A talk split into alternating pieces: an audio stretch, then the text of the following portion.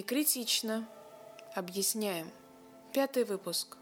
Почему мы до сих пор знаем так мало успешных женщин-художниц?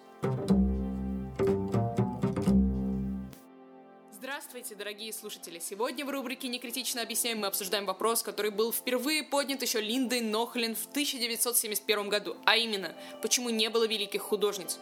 Только мы немного усовершенствовали вопросы и довели до состояния актуальности, потому что вообще-то с этого времени прошло уже полвека. Алина, пожалуйста, назови вопрос этого выпуска. С удовольствием. А, вопрос дня – это почему до сих пор мы знаем так мало успешных женщин-художниц. Для обсуждения мы пригласили в качестве спикера автора инстаграм-канала Women Art History э, Лену Харабаджиу. Здравствуйте. И перед тем, как начать допытывать Лену, я напомню, о чем было уже упомянуто эссе Нохлин. В нем Линда исследует институциональные, а не индивидуальные препятствия, которые мешали женщинам на Западе преуспеть в искусстве. Она делит свои аргументы на несколько разделов.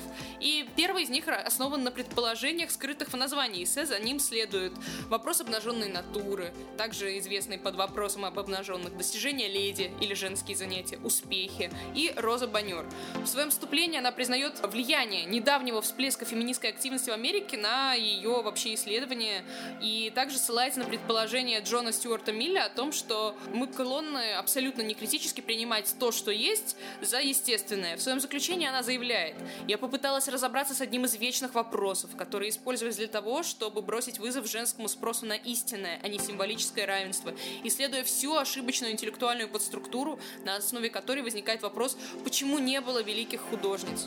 Полный сомнений мнение относительно обоснованности формулировки так называемых проблем женщины в целом и в частности, а затем на истории исследований некоторых ограничений самой дисциплины истории искусства. Поставьте сердечко или напишите отзыв, чтобы больше людей узнали о нашем подкасте. А, сначала надо также уточнить, что вопрос, почему не было великих женщин-художников, это просто вершина айсберга неверных толкований и заблуждений. Ровно так считала и сама Нохлин. Мы могли бы перефразировать ее аргумент следующим образом.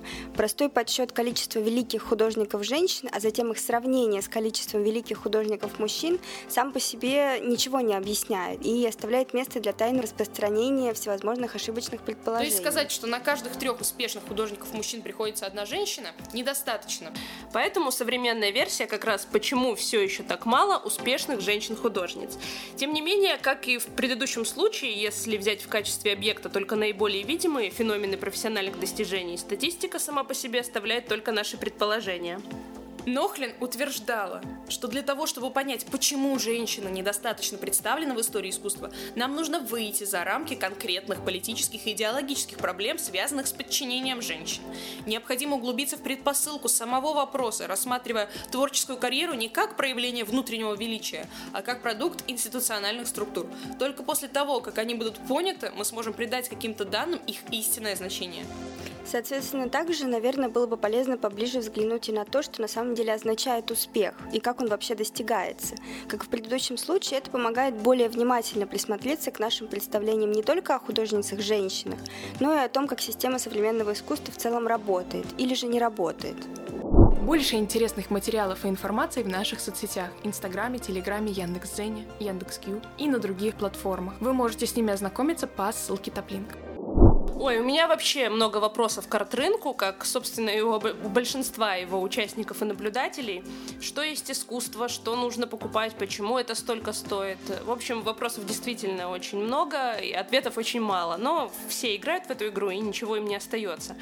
Э, из понятного и реально заметного всем участникам процесса действительно можно отметить серьезное процентное преимущество мужчин на всех позициях. Самые продаваемые художники, коллекционеры, дилеры. Ну, это прям невооруженным взглядом видно. То есть называть мужчин суперзвезд можно долго. Хёрст, Кунс, э, Хокни, Фишер. Да, до посинения можно этим заниматься. А женщины? Ну, Трейси Эмин, Синди Шерман. То есть, как бы, безусловно, они есть, но не в тех количествах, и речь, как бы, все-таки о других суммах.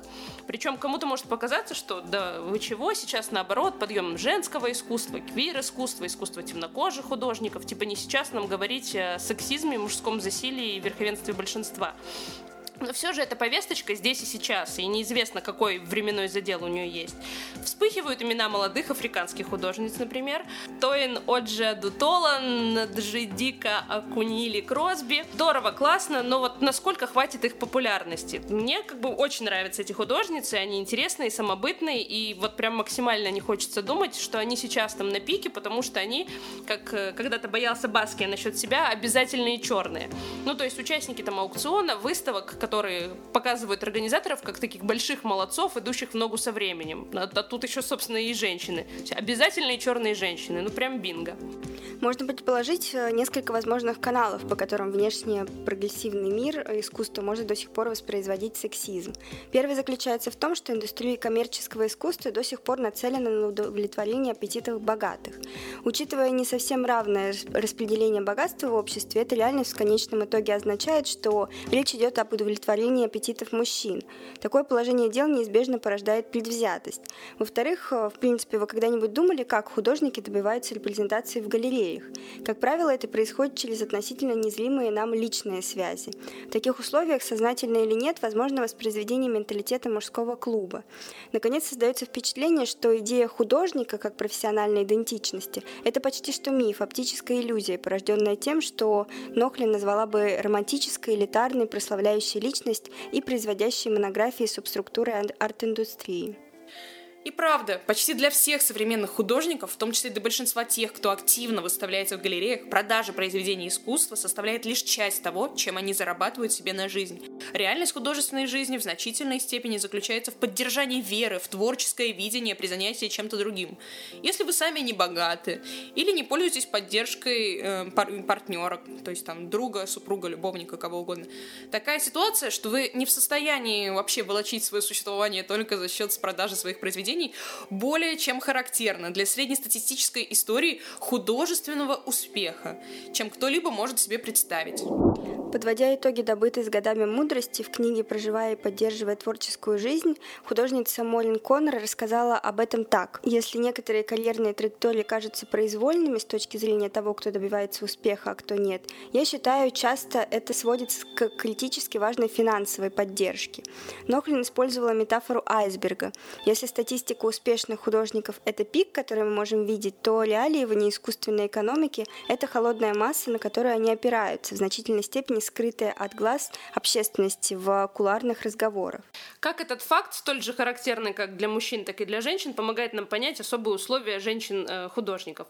Быть может, дело в том, что начинающие художницы имеют меньше возможностей, потому что менее агрессивны в продвижении себя. Ну, про рынок искусства в России сказать вообще ничего нельзя, потому что пациент скорее мертв. Но вот, допустим, ситуация в Америке. 9 из 10 человек в США, которые представляют проекты, приглашают арт-скаутов в свою студию, это мужчины.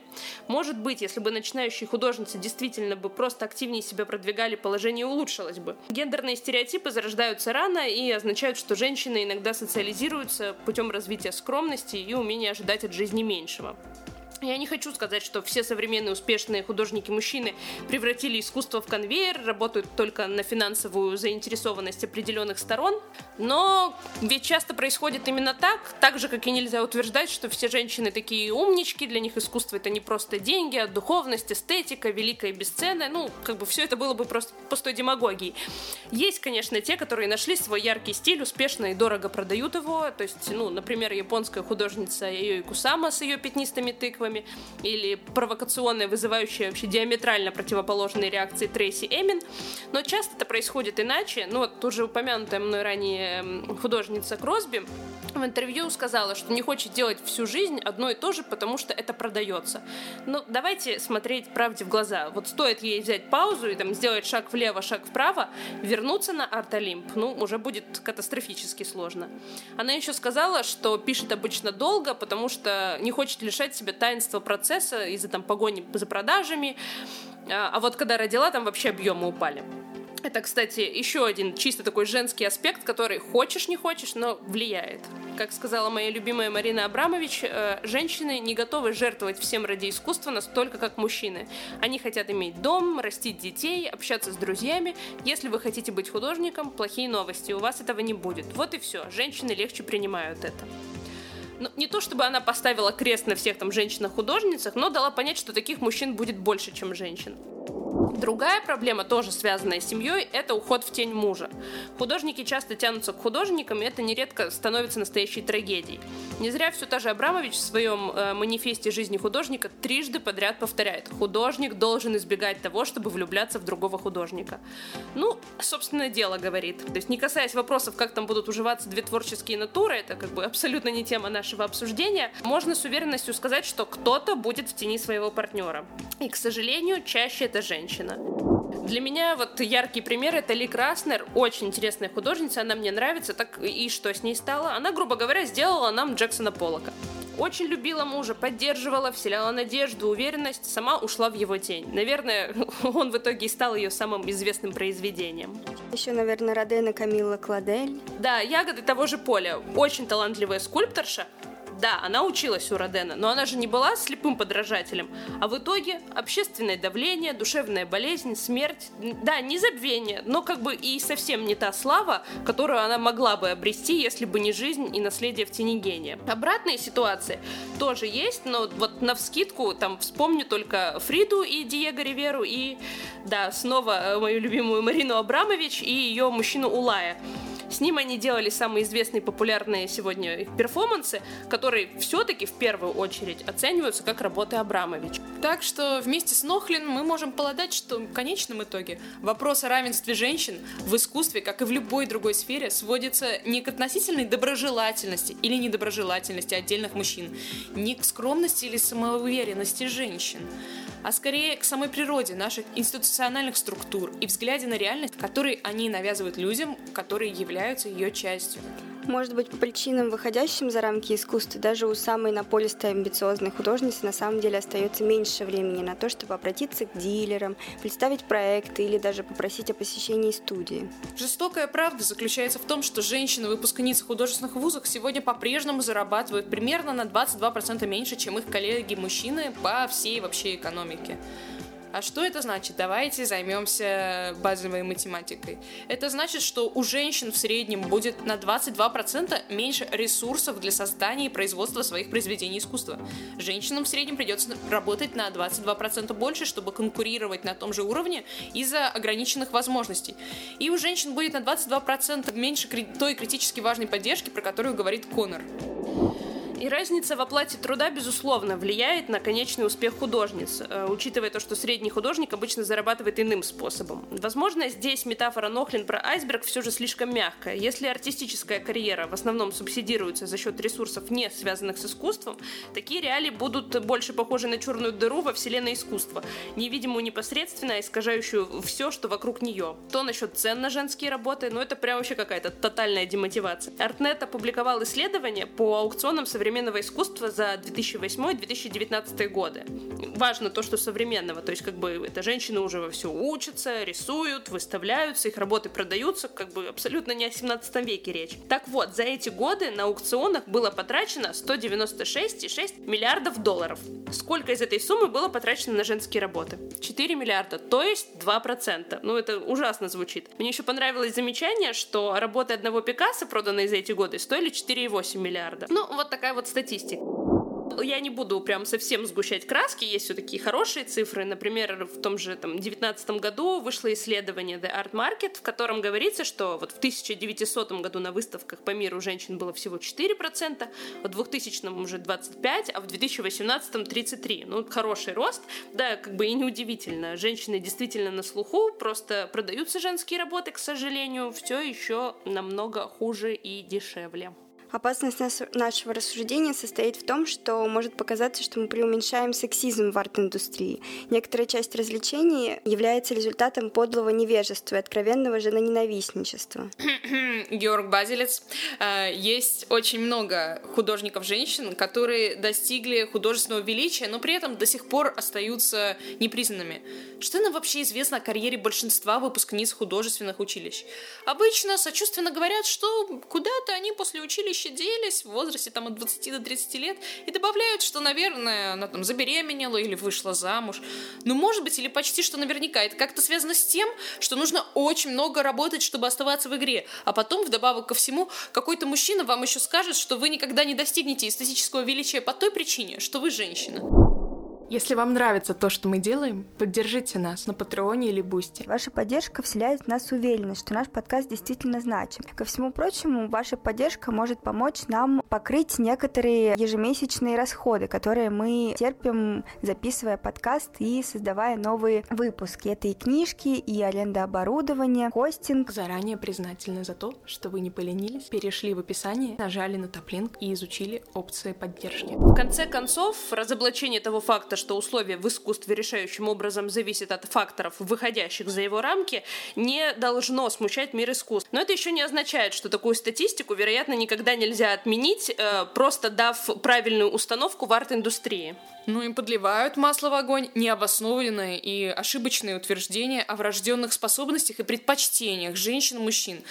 Например, давайте вспомним, далеко ходить не надо, утверждение основателя Баухауса Вальтера Гропиуса о том, что женщина плохо мыслит в трех измерениях, что достаточно строго определяло программу обучения для них в школе Баухаус. Абсолютно верно. Поэтому примером художественных различий, вытекающих из культурных гендерных норм, является тот факт, что на рынке современного искусства больше текстильных работ э, женщин, чем мужчин. Мужчины не являются неквалифицированными или неспособными к ткачеству, но не нужно указывать на биологию, чтобы объяснить, почему женщины чаще производят текстиль. В более откровенно сексистские эпохи истории искусства текстильное искусство было средством, которое женщинам разрешалось использовать, и это даже поощрялось. А, один из выводов Гропиуса относительно его веры в то, что женщины лучше всего работают в двух измерениях, заключался в том, что им следует ткать, а не изучать там, архитектуру или дизайн. Не все женщины придерживались этого предписания, но большое количество тканей, производимых женщинами в эпоху Баухауса, во многом можно объяснить им. А, Все более ценимые коллекции текстиля Баухауса, созданные такими художницами, как Гунда Штёльцль, Бенита Кох-Отте и Анни Альберс, наряду с традициями женщин женщин-ткачей на протяжении тысячелетий и культур обеспечивают родословную и язык, которые с э, большей вероятностью могут воспринимать молодые художницы, гордятся своим видением своей работы. Это эмпирический вопрос, который можно задать, чтобы объяснить, э, почему даже сегодня ткани чаще всего производятся женщинами-художницами. Мне тема текстиля вообще очень нравится. То, что вот пионерки феминистского искусства еще в 70-е использовали его как один из своих символов. Это вот прям такое знамя женского искусства. Это действительно интересно. Вот, например, Анна-Мари Сузо Баэти вот перечисляет несколько примеров. Разрезы и складки плетеного прозрачного материала Карлы Акарди. Спицы, застывшие внутри вьющихся пустот вязания Маризы Мерц. Дрожащие руки, вышивающие свою собственную форму с каллиграфической точностью и пытающиеся спастись от метафор и нереальности Кетти Ларока. Вот некоторые из множества примеров таких языков отрицания. Ну, то есть тут уже по словесному описанию мы понимаем, что это совсем другое, так сказать, традиционное творчество, которое давно прошло этап ремесла и готово показать обществу силу того вот низкого искусства, при помощи которого художница может, кстати, изъясняться не менее талантливо, чем через живопись, скульптуру. Для меня просто, например, было откровением, когда я узнала, что такое творчество как раз непосредственно входит входит в феминистскую повестку, потому что я думала, что оно будет как раз отрицаться, как символ там угнетения, такой вынужденный, нежеланный, но единственный доступный аналог изящных искусств для женщины во времена отсутствия личной творческой свободы. Но вот не так. Получилось это такое отрицание отрицания. Нетрудно понять истоки неравенства мужчин-художников и женщин-художниц, учитывая, что до 1870-х а, годов женщинам в значительном степени не позволяли заниматься художественными профессиями, обучением. Распутать причины, по которым это неравенство сохраняется сегодня, труднее. Различия в представлении галереи, культурные предубеждения художественной интерпретации, клише мира искусства в стиле образа плохого мальчика, сексизм старения, несбалансированный вес отцовства, доля женщин среди кураторов, коллекционеров, представителей галерей, и отсутствие самоуверенности среди женщин-художников были предложены в качестве гипотетических причин. Вероятно, что все они в той или иной степени правы. Вместе эти другие механизмы вносят вклад в эффект Мэтью, в котором преимущество порождает преимущество, а начать все сначала практически невозможно. А в годы, когда писала Нохлин, и вообще был вот подъем интереса к теме женщин в искусстве, вот то большое яркое феминистское искусство 70-х, тогда начали раскапывать, так сказать, имена художниц прошлого, которых можно было бы назвать великими и ткнуть в лицо мужчинам-современникам.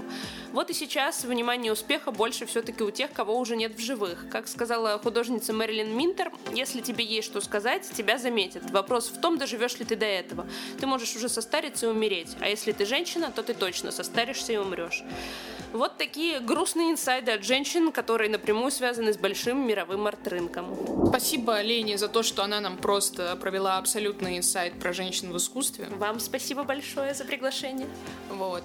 Думаю, мы еще какие-нибудь э, фрагменты нашего разговора опубликуем в Телеграме, а ковры Ани Альберс и других женщин из Баухауса будут у нас, думаю, в Инстаграме на самом видном месте. Может быть, мы даже попросим Лену текстик написать, а может быть, напишем все вместе. Да, буду очень рада. Мы всегда открыты к вашим предложениям и новым вопросам, поэтому вы можете задать их либо на Яндекс.Кью, либо через Google форму на Таплинке. Ссылки везде есть в описаниях.